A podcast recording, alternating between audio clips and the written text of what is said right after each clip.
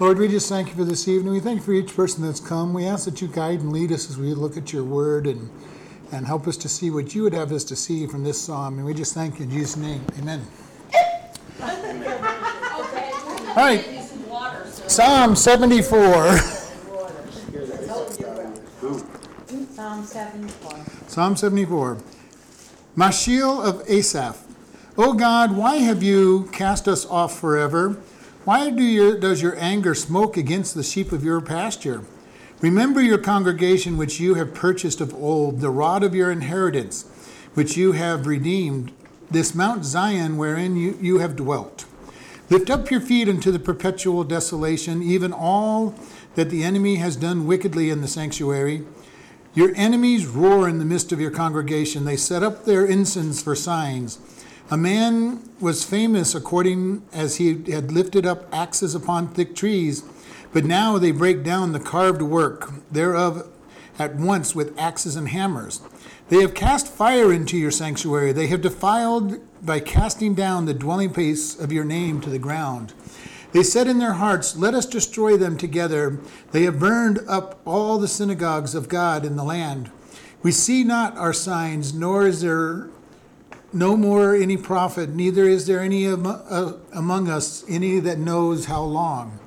O God, how long shall the adversary reproach? Shall the enemy blaspheme your name forever? Why withdraw you your hand, even your right hand, pluck it out of your bosom? O God, for God is my King of old, working salvation in the midst of the earth. You did divide the sea by your strength. You broke the heads of the dragons in the waters. You broke the heads of Leviathan in pieces and gave him to be meat to the people inhabiting the wilderness. You did cleave the foundation and flood. You dried up mighty rivers. The, the day is yours, the night is yours. You have prepared the light and the sun. You have set all the borders of the earth. You have made summer and winter. Remember this that your enemy has reproached, O Lord and that the foolish people have blasphemed your name. Oh, deliver not the soul of, of, your tur- of your turtle dove unto the multitude of the wicked. Forget not the congregation of your poor forever. Have respect unto the covenant, for the dark places of the earth are full of the habitations of cruelty. Let not the oppressed return ashamed. Let the poor and the needy praise your name. Arise, O God, plead your own cause. Remember how the foolish man reproaches you daily. Forget not the voice of your enemies. The tumult of those that rise up against you increases continually.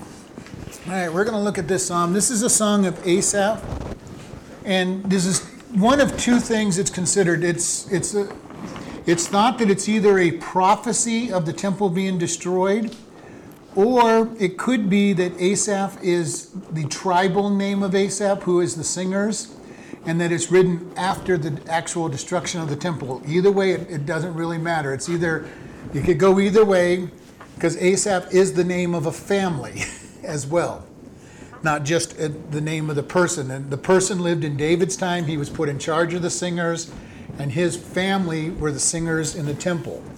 So it's either a prophet, very accurate prophecy, which is not a problem because prophecies happen all the time in the scriptures that are very accurate, or it's a lamentation type song after the destruction of the temple when the Chaldeans invade Israel. And it, the reports in the, in the scholars vary on that, on which way, way it is. Either way, it doesn't matter. All right, so we're going to look at this. Oh God, why have you cast us off forever? Why is your anger smoke against the sheep of your pasture? Again, this comes to the judgment, the judgment of his people. And we see his judgment over and over and over in the scriptures. We see it even when Moses was leading them out. Uh, we did the Numbers class just recently when he sends this cloud of quail for them, and, and they're eating it with gluttony and, and, and everything, and God sends judgment and kills thousands of them because of their gluttony. We're going to see it when Miriam goes against Moses, she gets struck. We're going to see it when Korah comes and he rebels against Moses, and he and his entire family are swallowed up into the earth. We see it all through the judges when the people start doing what is good in their own eyes. God sends judgment upon them, and we're going to see this even all through their history. Okay? And so he's saying, Why have you cast us off? And he's a little negative here, forever. he's kind of forgetting the promises of the Abrahamic covenant and the Davidic covenant. You know, this is something though that many of us will do all the time when things are going bad. Sometimes we'll gripe to God, God, why are why are you abandoned us?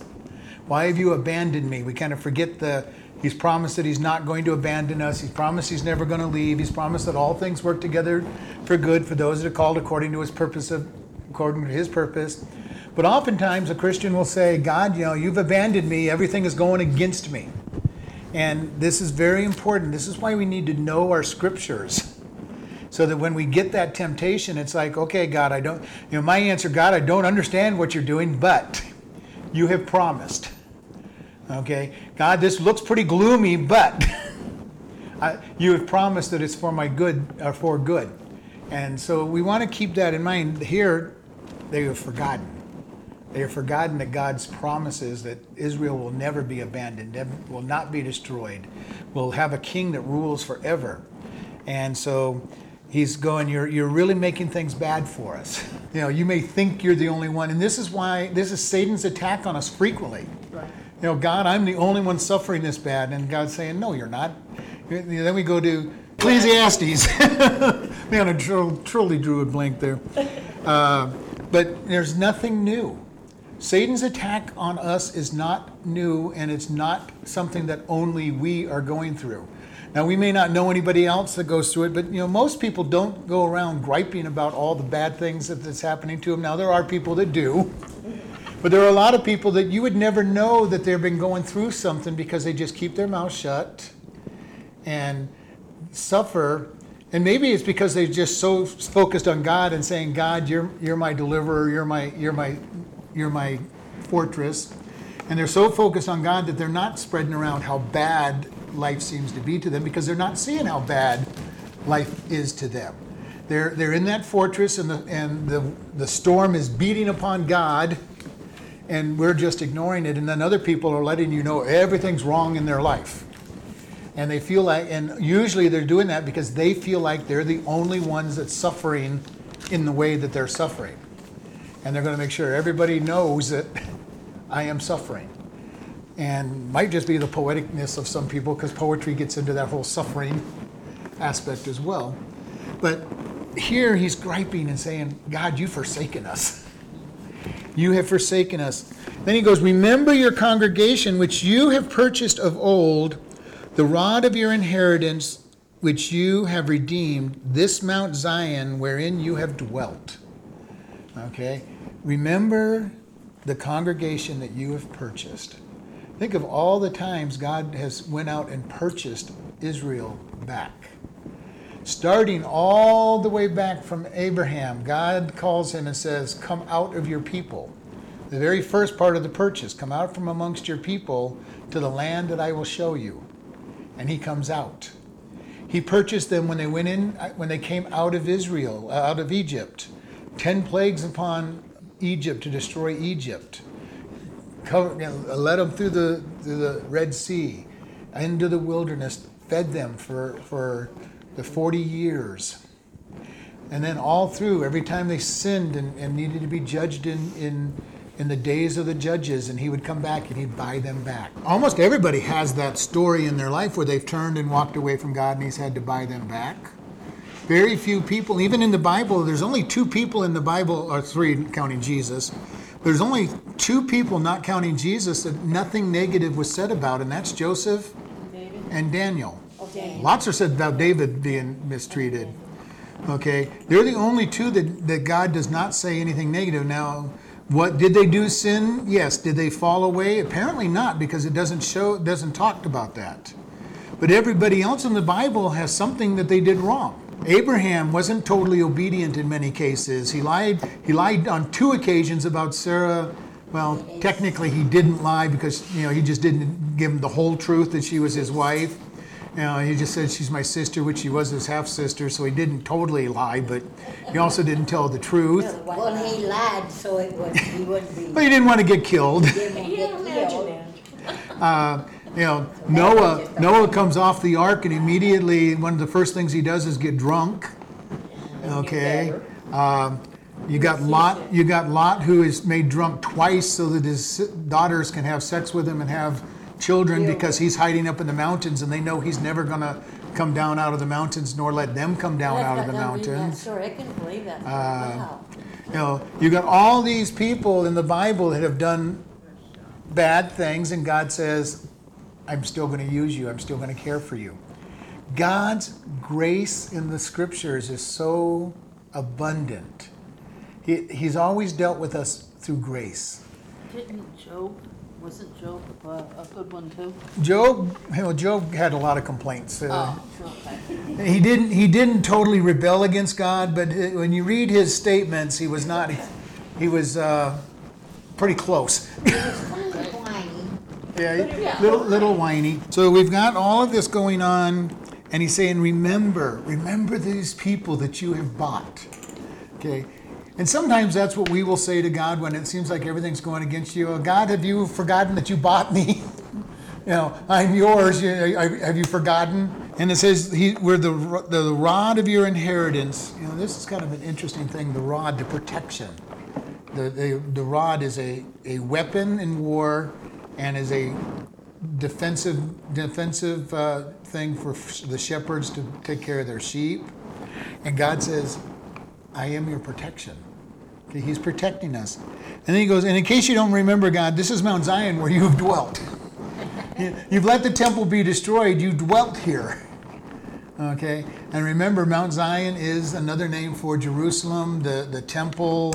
Uh, so he's saying, you know, you've kind of forgotten about us, you know, but I'm going to try to remind you. Hmm. That is Mount Moriah too. Mount Moriah as well. And it says, Lift up your feet into perpetual desolation, even all that the enemy has done wickedly in your sanctuary, saying, God, just get moving. Lift up your feet, get moving, God. Oh. You know, he's being pretty bold. Uh, Yeah. This is a pretty bold uh, statement, and this is one of the reasons I tend to think that this is Asaph writing after the fall of the actual fall of Jerusalem, saying, "Hey, God, uh, God, we're we're suffering here, and we you, they've taken they've taken your mountain, they've taken your city." And uh, says, "Your enemies roar in the midst of your con- congregation. They have set up their ensigns for signs." Okay, ensigns. We've talked about ensigns before in the battlefield. Even to this day, uh, different squads, divisions, and everything have their ensigns. They raise up their, this is their flag, their banner. And even to this day, it's not quite as important in this day and age, and they don't raise them all the time. But in, in this day, they rose them, they were raised up everywhere. And you gathered around your ensign. And when you went into battle, there was a person whose job was to keep that banner high so that if you got separated from your people, your group during the middle of the battle, you could look around and say, there, there's my group, and you could head back to where they were. And then there would be people who were assigned that if the ensign, the, the banner bearer was slain, immediately people would pick it back up and they would become the ensign bearer and raise it up. And we are to gather in various places, we are told to gather around our ensign, Jesus Christ. When we get into that battle, we, we return back to him. And it says, you know, they've got their ensigns all over Jerusalem, God. What's, what's going on here? It says, a man was famous according as he had lifted up axes upon thick trees. So he's talking about there's somebody who's done who's been a good lumberjack type thing. He's, he's been good with the axe. But now they break down the carved work thereof at one with axes and hammers. Could he mean those beau- that beautiful woodwork that was done in the temple? by Yes, the- he's talking about the temple being destroyed, the doors being knocked down, the, the wood being destroyed, the, and this is why again it's this is either an extremely accurate prophecy or after. Either way, it doesn't matter because Daniel was always accused of being written after the fact until the Dead Sea Scrolls proved that it was written before all these uh, places came up. And God is fully capable of, of putting a prophecy out there, but this one sounds just. This one sounds too personal, and it's nowhere in it does it say it's a prophecy. It's this really sounds like a, a complete lament of having watched everything be destroyed. There's been so many prophecies in the scriptures that are so accurate that people will tell you had to have been written afterwards. And no, God God is fully capable. He knows exactly what's going to happen. And that's why, again, I'm not going to be adamant on it. To me, I think this is after the fact, but it could very well be, as other, other scholars have said, a very detailed, accurate prophecy. They're, they hammer, they break down the carved work with axes and hammers. And Jerusalem, when it was torn apart by the Chaldeans, the Babylonians, it was totally stripped down because they melted the gold onto the walls and it got into the cracks and they wanted just as the Romans did every bit of the gold from this temple and they took and broke every stone apart Like nowadays, how they're looter, you know, when they. it was looting it was a looting Yeah. but looting they would have called it uh, the spoil of war when and that's how a lot of the, the soldiers biggest part of their pay was they got paid a very small amount for being soldiers but after the battle they were able to take any treasure that they wanted and it was considered the spoils of war. So they would strip off any any so that uh, was their bonus. it was the bonus. So when they tore tore apart the temple here's a lot of gold that's got to come off these rocks and they and they stripped it all the rock down and, and broke it up. Will the temple be built back exactly like it was with the, all the gold and silver and stones? there's no clear thing on that other than a third temple will be built. It can be it could it could be really anything because the original was a tabernacle. So they could get away with building a tabernacle just putting a tent up and saying this is this is the temple and start you know or the the place where we're worshiping god. Uh, so we don't know for sure. All we know is that a building is going some form of building will be built. I it might even be prefabricated, you know, where they put it up really quick. It might be a full building because we know how fast you can prefabricate, and it wouldn't surprise me if the Jews had a prefabricated temple ready to go as soon as they get permission to build. Who knows what exactly will happen? The building will last into the millennial kingdom because there will be worship and sacrifices going on in the millennial kingdom. And as I explained before at, at various times, we think of only one type of sacrifice. There's five sacrifices, and they will they and two will be admitted because they're the ones for salvation that Jesus fulfilled. And the other three are for fellowship. And so there will be sacrifices through the millennial kingdom, but they will only be three of the five uh, sacrifices that are made.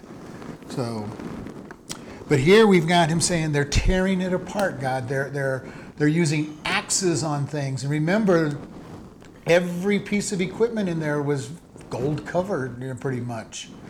And so they're they're tearing it apart. They have cast fire into your sanctuary. They have defiled by casting down the dwelling place of your name to the ground.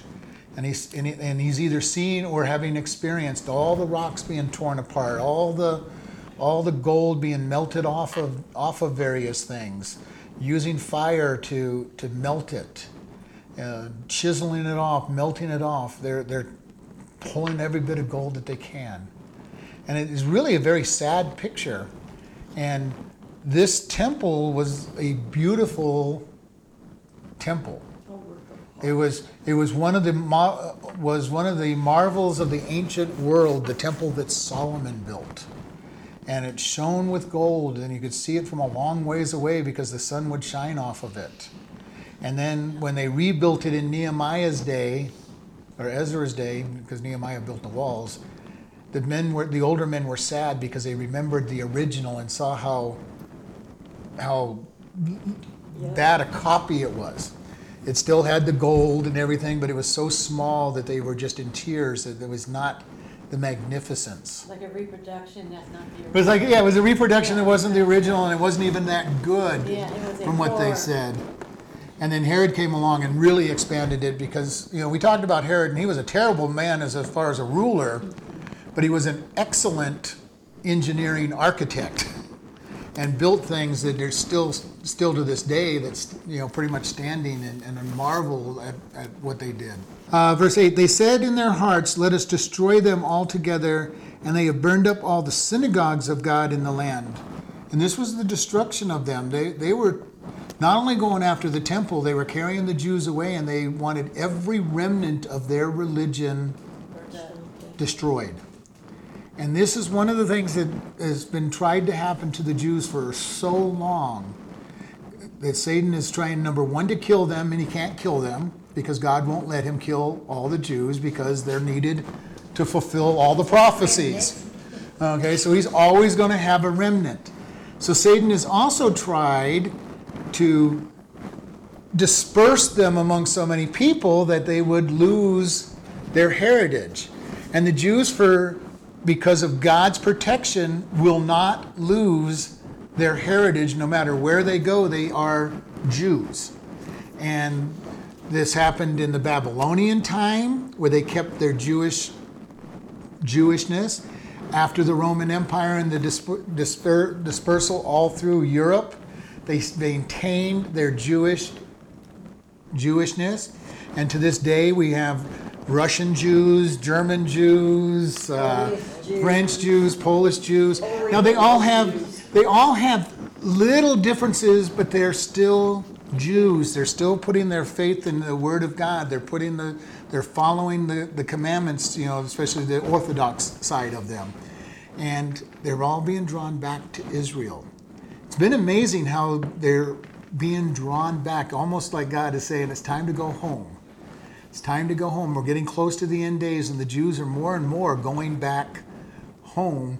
And in some cases, they're being forced back home because of things, you know, because of anti-Semitism that's going on. And they're so well, you know, we can go to we can go to Israel, and Israel will take any Jew, you know, that's not a problem. They'll take any Jew that wants to come home, and all they got to do is prove their bloodline, and they they've got an automatic acceptance. And so they this psalm here is talking about how they tried to destroy them. How, how they're trying to destroy not only their city, not only the people, but also trying to destroy the religion, the way they follow God. And God has said, No, you're not gonna I'm not even gonna let you do that much. Know, I'm not even gonna I'm not gonna let you destroy my people, you know, as a people, and I'm not gonna let you destroy their way of life. And the Jews have always been very good about teaching their children to read, at least in Hebrew. And they've always had a very high literacy rate. Just as in the colonial days, the literacy rate in America was almost 100%. It wasn't a full, wasn't a full 100%. But we had the same reason that the Jews did. You needed to learn to read so that you could read the most important book that, were, that ever was written. Right. Okay? And in America, when the schools were run by the churches, it was reading was important because you needed to learn to read the Word of God. The Hebrew people, they'll send their kids to Hebrew school so they will learn to read Hebrew. So they have virtual 100% literacy on their, in their children because they want them to be able to read the scriptures. And this is important. And this is important for most Christians. We, you know, we want to teach our kids to read. Why? So they can understand the Word of God. We don't care much about all the other stuff that they could read, but they need to be able to read and understand the Word of God. And this is why literacy is so important because God gave us His, His revelation through the Word. And if we don't understand the Word, we can't understand what God wants. This is why Noah Webster wrote a dictionary. He goes, God gave us his, his, his instructions by words. We need to understand the words. All right, verse 9.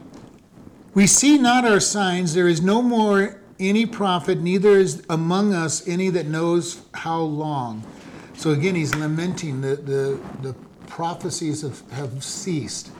And this actually did happen during the period of time between the book of Malachi and Ma- and the and the birth of Jesus. There was apparently no prophets. Now I don't believe that there were no prophets, but nobody who wrote a book that everybody considered a a Book book that needed to be a part of the Bible. Uh, there were people that probably taught God's word because there's always the remnant. So I will not say that they were absolutely 100% silent during that period because otherwise, in 400 years, you would have lost everything. Uh, but there was nobody who stood out. There was no Elijah, no no uh, Isaiah, no Jeremiah, nobody that was standing up to the point of saying, you know, I am speaking completely for God. Of course, there was also no Israel during that period of time. And this is something we have to understand. And I don't know if I've ever taught this in our group, but a prophet is one who speaks with the authority of God. Okay? Now, sometimes that meant speaking to the future, but not every prophet, even in the scriptures, spoke to the future all the time. Many of them were just giving a warning from God to the people change your ways or else. Okay? And so when you're taught, and this is a good pastor teacher, is usually could also be considered a prophet if he's really in touch with God and explaining it from God. And this is the way Jesus, when you look at what they said about Jesus, no man taught like him, he taught with authority. Mm-hmm. Most of the rabbis would say, well, according to Rabbi so and so and Rabbi so and so, this is what this verse meant. Jesus never, never apparently quoted any other rabbi. He just said, Thus says the Lord. Okay, and he spoke. And we see that oftentimes with good teachers. They will say, This is what God's saying. And sometimes it'll come across as brand new, sometimes it'll deepen any knowledge that you have, and that is when they are acting as a prophet. And so here, this is a statement, again, I think he's saying in his distress.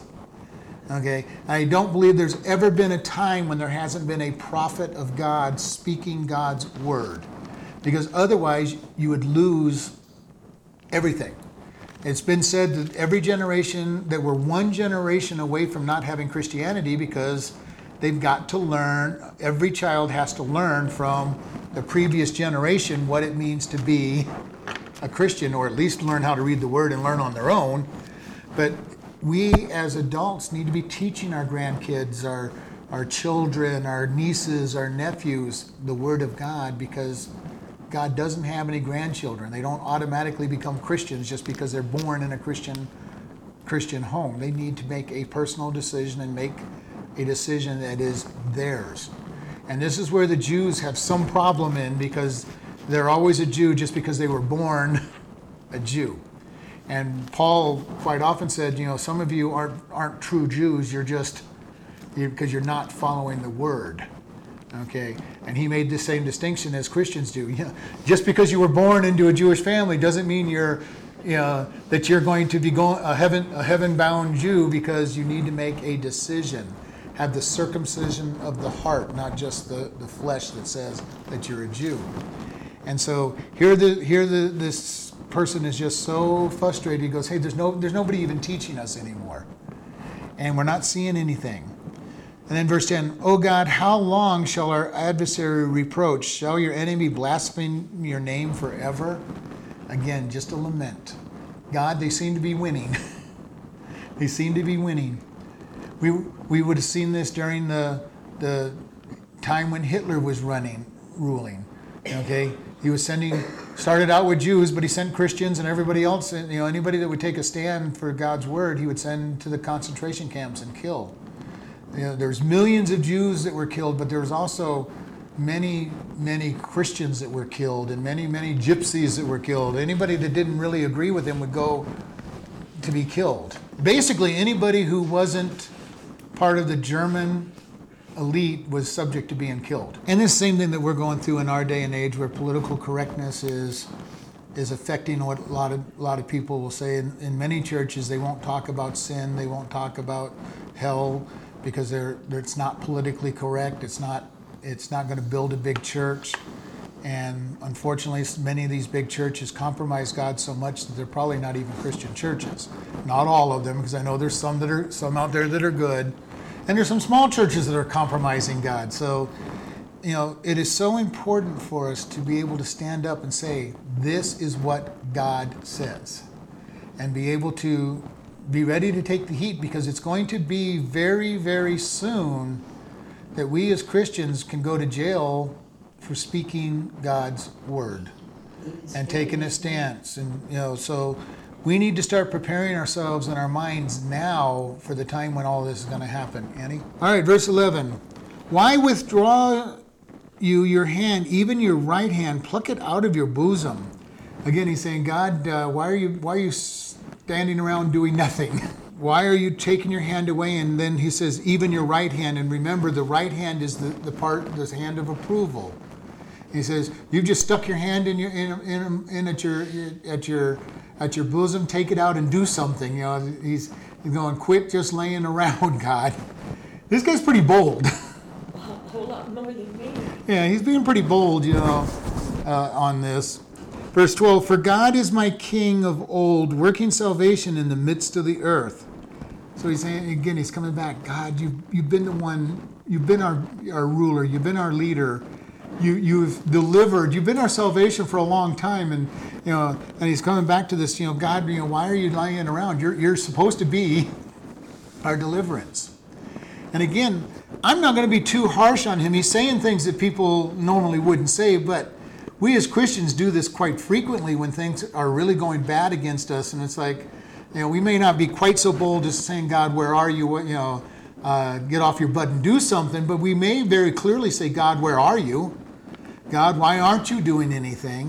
Which may not be quite as strong as what he's saying, but in reality, that is what we're saying. You know, God, why, why are you just lounging around? You're supposed to be here taking care of me. Verse 13 You did divide the sea by your strength, you broke the heads of dragons in the water. So he's talking now of some history. God, you, you, you, you, you parted the, the Red Sea. Then it talks about dragons. Now, one of the things that had been out about dragons is most of the people when they were read this they, they would always say that this is fictional and, and, and everything and i agree with most of the people nowadays that are looking into this dragons would have been called dinosaurs by us Mine Okay. says, um, heads of the monsters. in the monsters yeah monsters is the other term they will use for water. this Mine says crocodiles, don't deal it's definitely not a crocodile which we'll get into on this okay? Definitely not a crocodile. Term dragons will sometimes be called monsters. Sometimes in the NIV, especially, they put whales if it was talking about sea monsters, or they called them jackals, which I have no idea why they would call a jackal a, a monster, because a jackal does not meet the term of a monster in any way, shape, or Jack form. would be the daughter, as we know Yeah. it. Well, there's two different ones. There's two different ones here. But one of the things that have come out over the years is the stories of dragons are all over the world. Okay? And if you look at the description of dragons and you watch the different pictures that they've drawn, they very much look like dinosaurs. Okay? Dinosaurs were created on sea sea dinosaurs would have been created on day five with the sea animals. Land dinosaurs would have been created on day six with the rest of the land animals. They would have been taken on the ark with Noah because they would have still been alive by that time. And they would have had trouble as, as people multiplied. Dragon uh, dinosaurs would have a lot of trouble living with people. Because the last thing you would want is a brontosaurus walking through your fields destroying your food. So you would call the army in, you would call the king in and say, "We need a we need a champion here to kill this thing." Well, that or a chain bigger. Does the Bible mention that a lot? I don't think. Dragons, Yeah. a lot. Okay. Say what? Dragons are mentioned quite often, and we're going to get into this description of the Leviathan, and we'll, if we have time tonight, we may have to do this next week. But Job describes what sounds very much like dinosaurs. If you read his description of the behemoth, legs the size of trees, tail the size of a cedar, uh, a head that stands, he goes, he's the number, the, the chief of the creations. And a lot of people will try to say, well, it's an elephant. Well, if you ever look at the tail of an elephant, you are not going to describe the tail of an elephant as a cedar tree.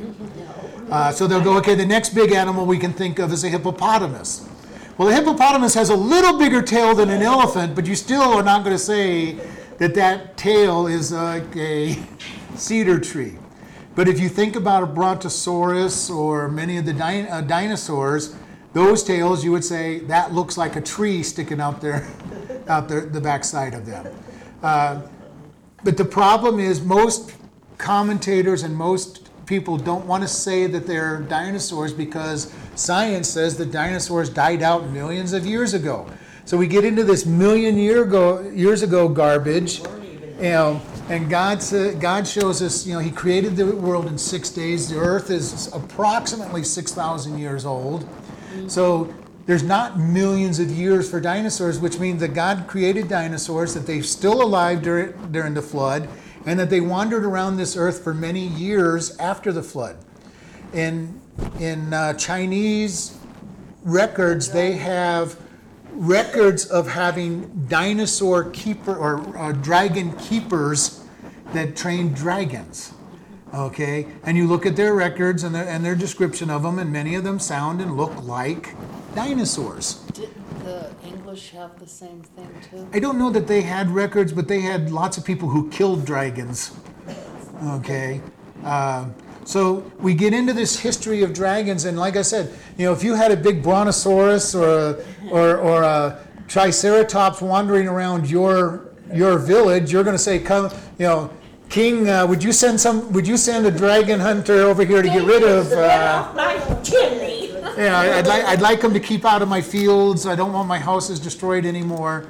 And so it is very clear that this is not just fiction. This is an animal that they're talking about. And, and there's all kinds of pictures of dinosaurs, you know, done by primitive Indians and everything. And right here in Arizona, there's the, the famous thing, and they're going, here they are hunting, hunting a buffalo, here they are hunting a, uh, elk. Uh, we don't know what they're hunting here because it looks like a brontosaurus, but they can't submit that it might be a brontosaurus. But it very clearly is a brontosaurus with a long tail and a, and a real long necked head.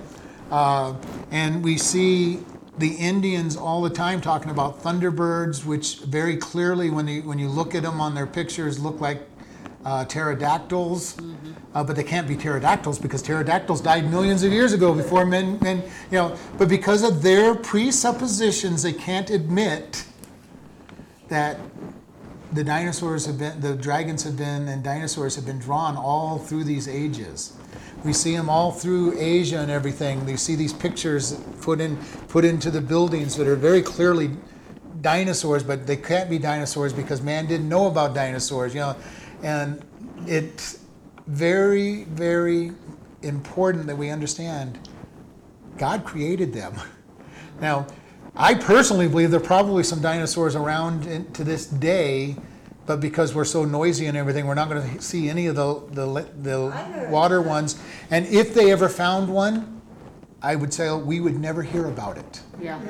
because it would blow evolution right out of the water and we would never hear about it because evolution has to be true to, to keep moving forward with what they want to do. Yeah, but But the point of this is, God, you're stronger than any of those creatures.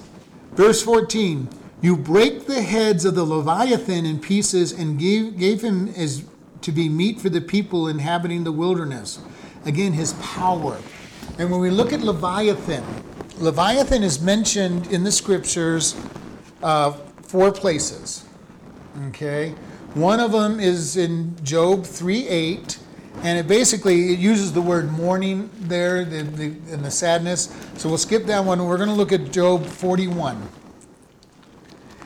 And we're going to get a picture of what Job, what God describes to. And it says in Job 41 Can you draw out the Leviathan with a hook, or his tongue with a cord which you let down? In other words, can you fish for him?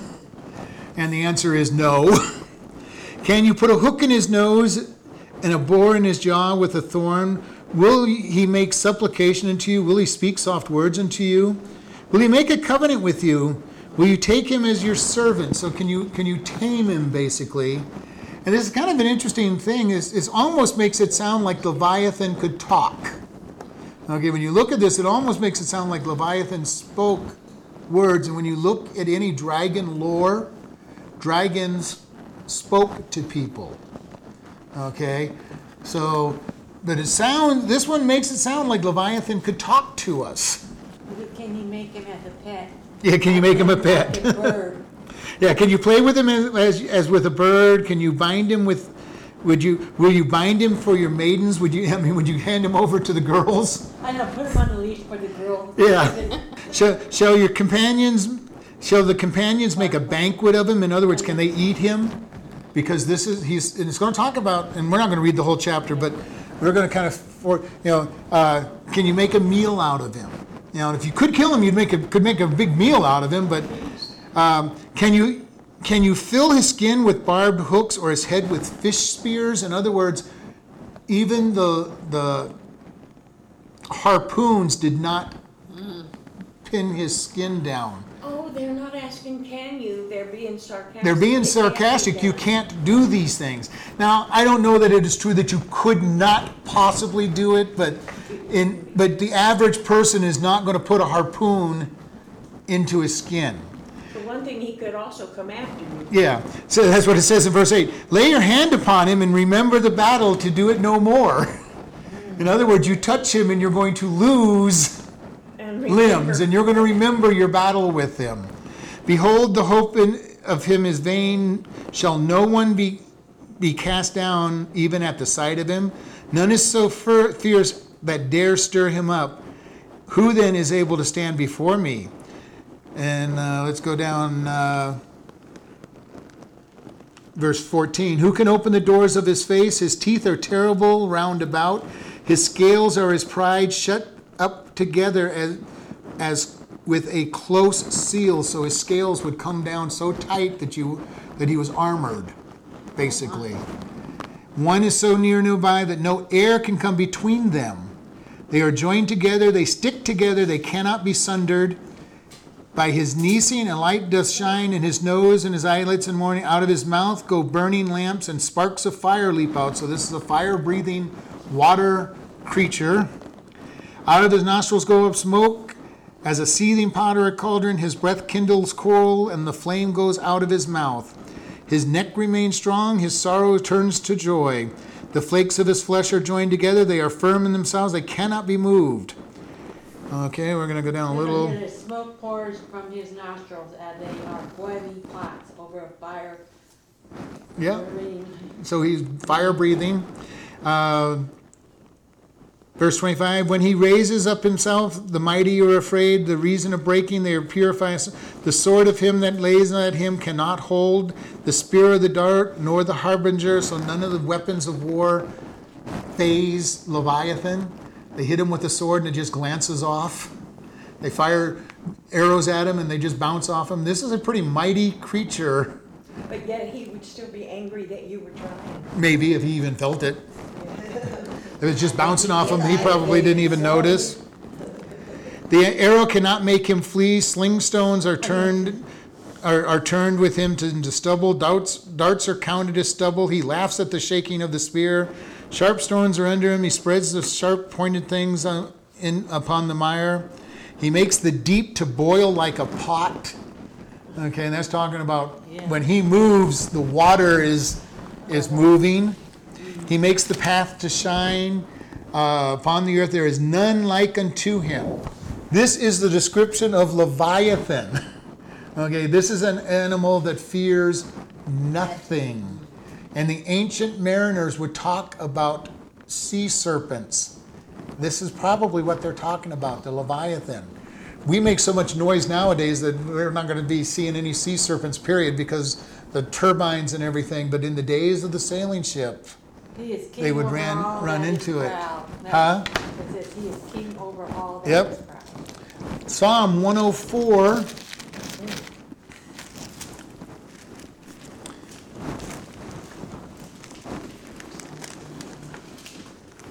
I'm in the middle of give me a minute. 104, verse 26. My head is wrapping itself around all this. We'll start with verse 25.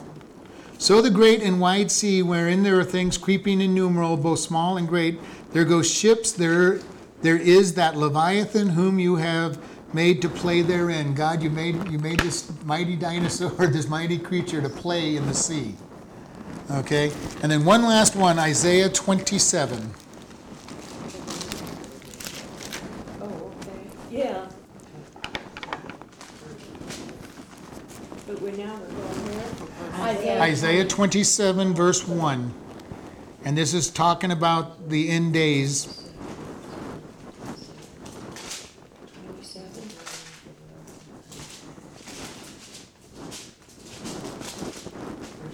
Verse 1 In that day the Lord with his sore and great and strong sword shall punish Leviathan, the piercing serpent, even Leviathan, that crooked serpent, as he shall slay the dragon that is in the sea. And it's talking about in that end times, God is going to basically discipline Leviathan and correct him. He's not. He's going to show him that he's not the strong, strong, strongest creature in the And world. says he's still here.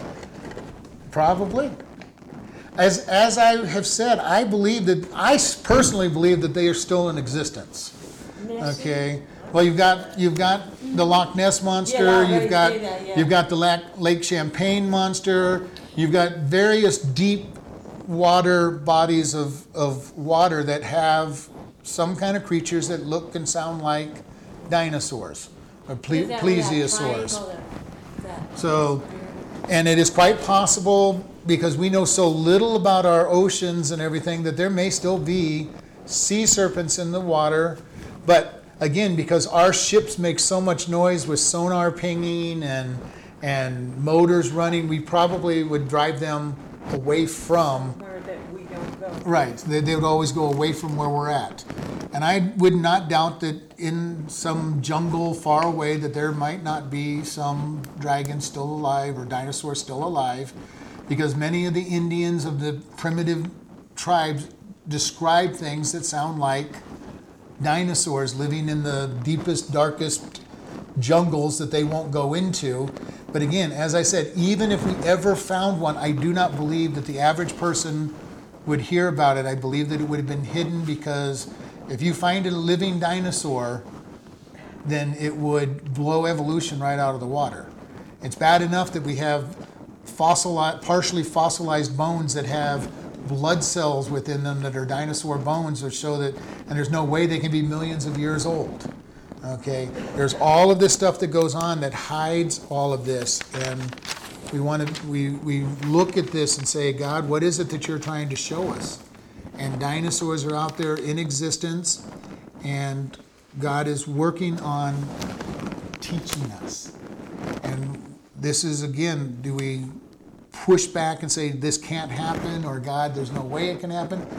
No, God is showing us that He is He is true, and this is why we've got to understand.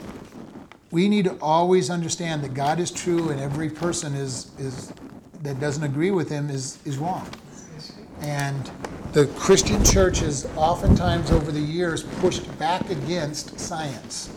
And it's good that we do at times, and then there's times when we've tried to integrate science with the Word of God. And the Bible has always been correct. It's talked about the fact that the earth was a globe right from the very beginning. And the Catholic Church totally ignored the Bible and said the world was flat and all this other stuff and criticized science when they said it was, was round. Uh, but the Bible has always talked about it being round and that God hung it on nothing. You know, so we know that the Bible has been right all along.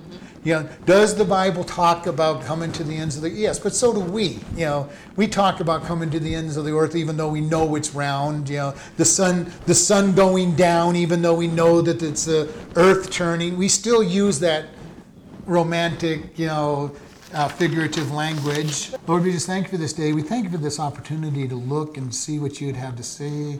Lord, we ask that you help us always to accept your word over anything that man teaches. And we just thank you and ask you to go with us this week. In Jesus' name, amen.